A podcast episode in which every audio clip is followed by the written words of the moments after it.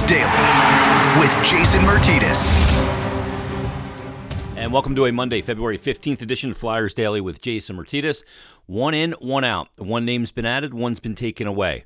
Travis Konecny added to the COVID protocol list, and Travis Sanheim off the COVID protocol list. Flyers will practice today at 11:30, so that's good news and hopefully an indication that they will be back on the ice come Thursday against the New York Rangers and a week from yesterday in Tahoe against the Boston Bruins. But our guest on this episode is Flyers radio play-by-play announcer Tim Saunders. He joins us now on Flyers Daily. What does um, a hockey play-by-play announcer do with another pause? a lot of nothing. you talk about feeling out of uh, contact with everything. Um, it's it's it's weird. Um, that's been the whole challenge with the whole protocol to begin with. Was even when they were playing, we've lost contact with players. You know, we're not mm. in that bubble because they don't want people uh, mixing from in the bubble to out of the bubble. So we don't have we lose that contact with players, and and we get a lot of material that way. So that's been a bit of a challenge, but you do kind of feel out of touch.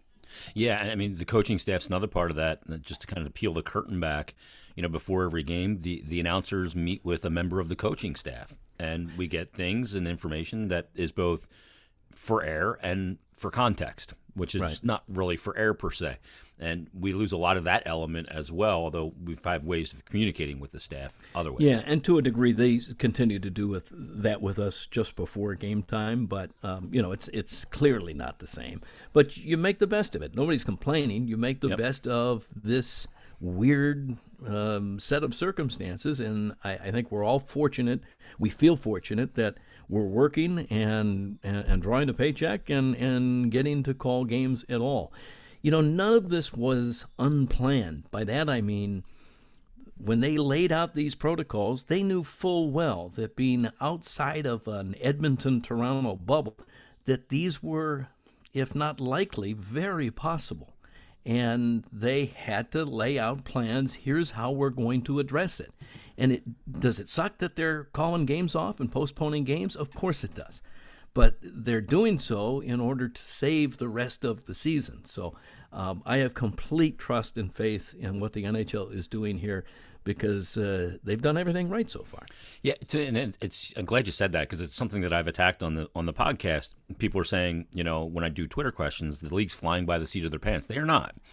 They knew that when teams were going to play in home arenas and you were not going to play in a controlled environment like the bubbles that you just mentioned in Toronto and Edmonton, there would be positive cases. And and look, I think the league is learning as they go here as well, uh, which is why they removed the glass behind the benches in the penalty box. Mm-hmm. And you know they're they're learning on the fly because this sport, and you can draw s- some things from the NFL, the NBA, Major League Baseball, but you can't draw everything. Those those sports, the NBA NBA's played in an arena, yes but not in an encapsulated area with dry ice and low humidity.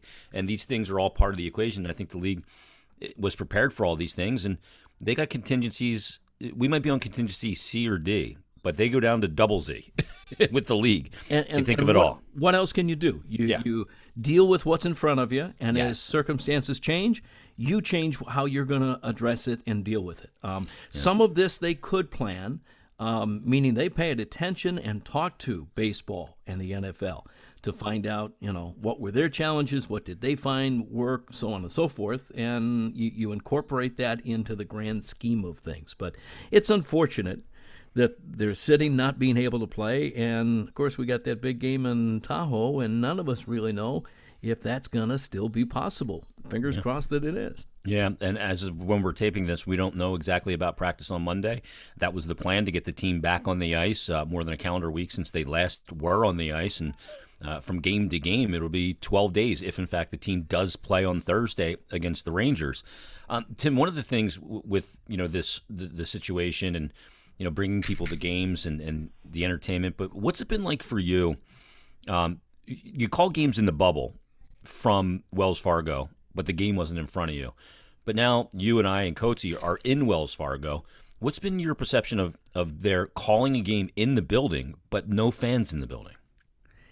To be honest with you, um, of course you lose some energy that's present when there are fans in the building, but you get so caught up in in calling the game and trying to pay attention and notice the things that you're supposed to be making note of that you kind of the the absence of the fans kind of escapes you. you. You're not really focused on that. It is an entirely different set of challenges doing a game sitting in front of monitors and trying to call road games when you're not physically seeing it. So it, the job changes. I've called that challenge like calling a game with one eye eye tied behind your back because yeah. when you're watching it live in front of you, you can't believe the number of things that you're looking to uh, as you're calling a game shot clocks, um, benches, just all kinds of different things that you're not really even aware of. And then when that's taken away from you and you're a slave to what they're showing you on one or two monitors, uh, that becomes a bit of a challenge. Yeah, it becomes a fixed head position that you can't control. Right, and, exactly. And you're and just looking up the ice, you know, on on a D zone exit, and you see a guy that's way up the ice on the monitor. You may not see that. Well, it may not be shown. You're you're as in tune to what I'm about to say as is anybody. But if you listen and you hear goal calls that are wrong, mm-hmm. if there's a tip in front of the net, there's no way for us really depending on the angle, uh, uh, unless you're you you happen to get an angle where you could see it. If it's deflected in front of the net, you're really guessing. I, I have a really good theory and a way to fix that. If James Van Riemsdyk is net front, it was deflected in, right? That's pretty good rule. I mean that that's a rule that going into the season we didn't know that would be a rule. Yeah. But boy, now that we are just 13 games in, uh, let's talk about JVR because to me, Tim, he's been the MVP of the first quarter of the season. He looks. He used the word in an NHL Network radio interview that he, in his preparation for this year, he wanted to be more elastic. I thought that was a really interesting word. And you know that James is a guy that's very open minded in his preparation. He'll try different things. He believes in sports science and different approaches, and not only you know ways to, to feed his body during a season, food wise and sleep wise, and all those things but he's a guy that's very open minded, and he came in with a, a, different approach this year. And boy, the dividend has been very pronounced in a positive way. I couldn't agree more. And and the one word that I think comes to mind first with JVR is just maturity. Mm-hmm. Not that he was ever an immature kid, because he wasn't even as a, a, a, in his first couple of years in the league. But I think as he's now been in the league for an extended period of time, he's figuring out the small things that he's got to do uh, to be prepared night in and night out, and have an, more importantly have an impact night in and night out. Yeah, uh, his ability. There's only one other guy in the league right now that I look at and go, okay, the way he can deflect pucks, whether they're on the ice, redirects, or in the air, deflecting them down or up or wherever they need to go, is Joe Pavelski, another great American player who sits at the end of practice and works on that for every practice he does it apparently. I'd put one other guy in the conversation, and that's Anders Lee. Yeah, very that. good, yeah. He's as good as JVR is at that, and that's uh, an unbelievable skill. How they can, the eye-hand coordination is just incredible. Well, it's not even just getting a stick on the puck; it's directing the puck into the part of the net where it needs to go. That's sure. the precision of it, right? It is amazing. He's been so good for the Flyers this year in all zones, as, as a matter of fact. Uh, let's talk about a couple other guys in particular. I want to get your thoughts on. You know, Nolan Patrick comes back this year, and he didn't play hockey for 20 months, NHL hockey at least. And he comes in, and I thought he really fed on adrenaline in the beginning of the season. Maybe he's hit a bit of a wall, but this pause at this point at the quarter pole, you believe that could be something that helps him? Um, Catch his yeah, breath I a little think, bit? I think there you could probably make that case, um, and, and, you're right that maybe it was inevitable, right? That you, you you start on adrenaline and maybe take a half a step back, and I think it is still a work in progress. So I think to a degree he's still a little bit of a question mark, but the fact of the matter is that he has played every game. He has bounced back after getting hit, and there are a few times. I said mm. one one broadcast a couple of uh, games ago that there will become a time when he takes a hit and you don't instantly hold your breath and think the worst. And that time's not yet here for me because every time he is hit, uh, that's what I'm concerned about. But he's he's passed all that with flying colors, so good on him. Um, I think he's still getting into form to where, again, we'll go back to the term impacting the game in the right way. Um, I think the skill is just undeniable, and you, and you almost forgot that until you saw him in training camp, mm-hmm. and just little things he does. He there was a reason he was the second overall pick in the NHL draft the year he was taken. Yeah, I, have said this on the podcast before that he may be the most skilled player on the team. You know, just high end skill, pedigree, right? You, it means the highest draft pick on the team, but he has all that. He just needs to to realize that skill at the NHL, and that's going to take uh, not only getting into a groove, but being available and, and staying in that groove for a period of time to realize all the skill that he has and, and make it culminate on the ice. So far, we've talked about two guys, and they're both second overall picks in their drafts, right? Yeah. So, yeah. yeah JVR, right. yeah, you're right. that was the only other guy. And, uh, of course, that was the coin flip back in um, I want to say 07, 08? Uh, the known as the Patrick Kane year. yeah, also known as yes. Good point. Uh, another couple other guys, uh, Tim, that I want to hit you on. Um, you know, you look at a guy like Phil Myers, and the question is, is can he jump up on that top pair and be that right side, uh, right shot on the top pairing with Ivan Provorov? You, you prefer a veteran in that role like you had with Matt Niskanen. Um, but when he moves up to that position, it also does weaken your second pair because he's got great chemistry with Travis Sanheim. Yeah, I'm not convinced it's necessary for him to jump up into that role at this point. I mm-hmm. think I'd rather have six and five together as a strong, yep. emerging second D pair because the days of being able to just continuously match up your top D pair against one line that's a that's really hard to do. Uh, yeah. especially on the road, of course. So if if Gostisbehere can can find his footing, and I think he's been pretty good. He's finally healthy and as good. He's played as well uh, as he has in the last couple of years. That could really be the answer to their to their hopes. Um, you know, do is it possible they go out and look for an outside answer to that? Yeah, it's possible, but I'm not surprised that Chuck hasn't done that because at least not yet. It doesn't make sense yet. Yeah, and cap space is is so hard to come by, and uh, with what's coming down the pike in this league with a flat cap for years to come, um, I think you're better off looking for answers from within, and Ghost would be the most convenient answer to that question.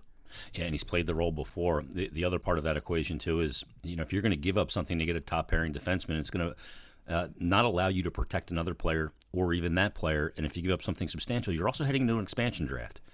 You right. don't want to give away a bunch of things to get a guy and lose another guy and just create another hole, and you lost the prospects picks or whatever you gave up for him to begin with. You know, it goes back to the whole thing of uh, they've done such a great job of building this prospect uh, core, right? Um, and so many young kids in the organization that we think are going to be NHL players. What sense does it make to go out and get veterans that are going to block their path? Yeah. Elliotte Friedman put it really well in the offseason around free agency and when trades were happening albeit not a lot. But he said, you know, the Flyers have a lot of pieces people want. Then why trade them? you know what I mean? Right. I thought it was a really. I, I, thought about that. I said, you know, that's a really good point. You know, you have players that are younger that are a little more cost effective in a flat cap world. That's a huge element of it as well. Um, let's talk about Sean Couturier because I think one of the most amazing things about the eight three and two start a really good start from a standings perspective in a shortened season, which means even more, is that he's only played two of the games and two shifts of another. The fact that they are eight three and two, and Couturier's played such a limited amount, I think is is even more pronounced because of that. Yeah, and let's look at this season so far. Uh, what are they? Eight three and two. Yeah. Um, the truth of the matter is, is encouraging as it is that they've won eight of those games they probably played better in some losses than they have in some of their wins. And Definitely. they're still trying to get on the same page and find that structure in their game that they had before the pause last season. They were the hottest team in the league before uh, COVID stopped it all uh, in, in March last year. Uh, they had that nine game winning streak snapped by Boston, but played great in that game against Boston before the pause. So they're they're a long way from getting back to that team. Um, can they get there? I think they can because I think ultimately they're more skilled and they're deeper now. Uh, but it's going to be a process, and it has been a process. I think they started to take steps in that right direction. Five on five defensively. Um, you know, you don't. This is not a team that wants to get into trading scoring chances and going up and down with Boston and Pittsburgh and some of the other no. teams in the league. That's not how Alain Vigneault's teams are going to succeed.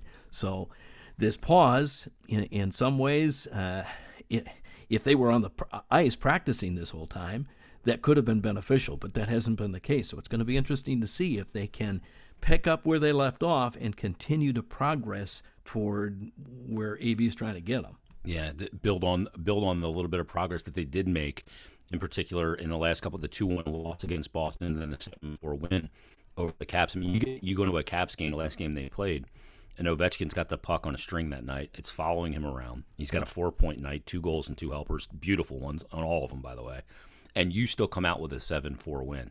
That's a big thing. And you look at the third period of that game when they moved Couturier back to the top line. First of all, he had the game winning goal. He has two goals and an assist in the game. And they really limited the Caps' chances in that third period as well for any kind of comeback. Right. And and and Coots started that game on a fourth line, and by the time they got to the third period, he wasn't on the fourth line anymore, and they they basically shut the door on the on the Caps when they had to. But yeah. you, we talk about the depth of this team, at this point of the season, at least this was true when when games started to be canceled. Uh, I think there were 11 hat tricks in the NHL, and no team had more than one, and the Flyers have three. Yeah. Um, there's some young depth here that um, is providing everybody can stay healthy. I think there's reason to be really excited about this game. Yeah, and you look at the play of a guy like Joel Farabee um, 12 points already, six goals, six assists. He's got one of those hat tricks of the three. Travis Konecny has the other, and uh, Scott Laughton. Um, Farabee, Tim, last year he had so many great scoring chances because he has an offensive knack of where to be and, and how to develop those chances. This year, though, he's learned how to finish those chances. Yeah, and his hockey sense is off the charts. I think. Mm. Uh, I think that's what separates uh, uh, Joel you know, all of this is to say that this has not been, I mean, we, we've talked about some of the really good performances and the encouraging performances, but there have been some guys who have been confounding at this point. Uh, Travis Konecny, he's one of the guys that has a hat trick, but uh, boy, the last few weeks, um, he hasn't been the kind of player that he needs to be to be successful. Now, I say that in one breath, but I've been really paying attention to how he's dealt with this, and especially how he's communicated in the media, when how he how he reacts to those questions, and the maturity level of mm-hmm. him, I think, is noticeable, noticeably different because he's not being he's not defensive, he's not snarky and sarcastic. Um, I think he gets what I've got to do to be the kind of player I need to be. And again, it's a work in progress, like a lot of things are in this team. Yeah, it's, it's a coaching staff that's very communicative and um, consistent with their message. And there's a self awareness on Travis's part, frankly, to know that these are the things I need to do to be the player that they need me to be. And, and he needs to be that. And maybe the pause does help him in, in some ways uh, to, to kind of reset his season because he got off to such a flying start and then obviously hit some some tough times there and, and wasn't doing the right things. Um, Tim, let's talk about the goaltending because Brian Elliott's been sensational. Yep. He really has. Um, and Carter Hart has made really big saves, and his numbers are a little crooked still from a couple of games in particular. The the loss against uh, the Buffalo Sabres, where he ended up getting pulled, and then the obviously the six one loss against the Boston Bruins. But uh, you know, some people have asked when we do Twitter questions, you know, uh, why is Hart off not off to a great start? And I don't really look at it as he's off to a struggling start. I think a lot of that was a product of his environment. And to me, he, you know, he's made big saves and carried the teams in many of the games so far that he's gotten into here early on. Yeah, I think that's that, that's true. There have been times where, you know, he's he's uh, given up goals that you would expect him to make saves on. But the the the one stat that comes to mind early in the season, I think he's given up, or he's he's been in games where he's faced 30 shots or more six times already, and I think nine starts so far. In 40 starts last year, that only happened seven times. Yeah. So he's seen a lot of shots, and I think it's more a product of how is the team playing in front of him. Um, if the structure's not good and you're giving up odd man breaks, the goaltending's not going to look great. And yeah. so I think it's one leads to the other a little bit.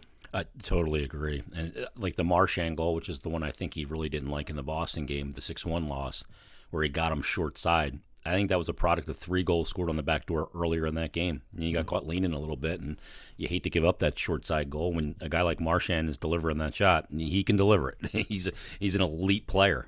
I think uh, it's kind of nice to be in a position to say, I think goaltending is the last thing this team has to worry about. I totally agree. That, that goaltending is the last thing, and, and depth up the middle is another one of those areas I don't think you have to worry about because I think they have a lot of really good depth up the middle. Um, Tim, looking at the division, we've seen just about every team I think in the division at this point. Um, when you look at uh, this division, it looks like there's three teams at the top. The Flyers are one of them record wise, uh, along with Boston and along with uh, the Washington Capitals and maybe that this is maybe too early to, to, even have this conversation, but somebody asked it on Twitter questions uh, yesterday. Um, when you look at it, who's the team you think that's poised for that fourth spot? Is it a team in the New York Islanders? Is it a team like the Pittsburgh Penguins, who just obviously hired Ron Hextall as their new GM and, and Brian Burke as their president of hockey operations? And listening to their media availability when they were introduced, it sounded like they're going to push this year to kind of see what they can do, and then reset after the season based on what they are able to accomplish this year. So when you look at that other spot, who do you, who do you think's ticketed for it? yeah, point? I don't think New, uh, the Pittsburgh Penguins are going away, and I think it, they're two great hires there yeah. that are going to help their franchise. And and do they have a uh, some tough decisions uh, moving forward? Meaning at the end of this year and the following year, they absolutely do. Um, but I think they've got guys in place that are equipped to take them through those challenges. So I don't think Pittsburgh's going anywhere. Um, we haven't seen the Rangers yet. Uh, yeah. Would have actually this uh, Sunday, today, as we're recording this. Uh, so hard to uh, really tell where they fit in all of this, but um, Boston's been a big surprise to me. So I think it's Boston, Washington. I think the Flyers are right there uh, notwithstanding their record against the Bruins so far. And and you're right. I think the Islanders, to me, are probably the next best team. Yeah, I would agree. They've been a little bit confounding last season. Great at points, not really good at other points, and then they come out in the playoffs in the bubble and they, they make it to the final four in a conference final. And then this year they've been a bit of a head scratcher at times as well. Will the real Islanders please stand up? I'm not sure, but um, it, it, the point's well taken. And when you got that team with the Penguins with guys like Crosby, there's a lot of pride. Malkin and Letang, and it may be the last run for that group. Um, you don't know what's possible, but they haven't won a playoff series in a long time since they beat the Flyers back in 2018, if you can believe it. I mean, yeah, and I crazy. think I think those players recognize that there is change on the horizon, and their window is quickly closing. If they want to do something, they better do it now.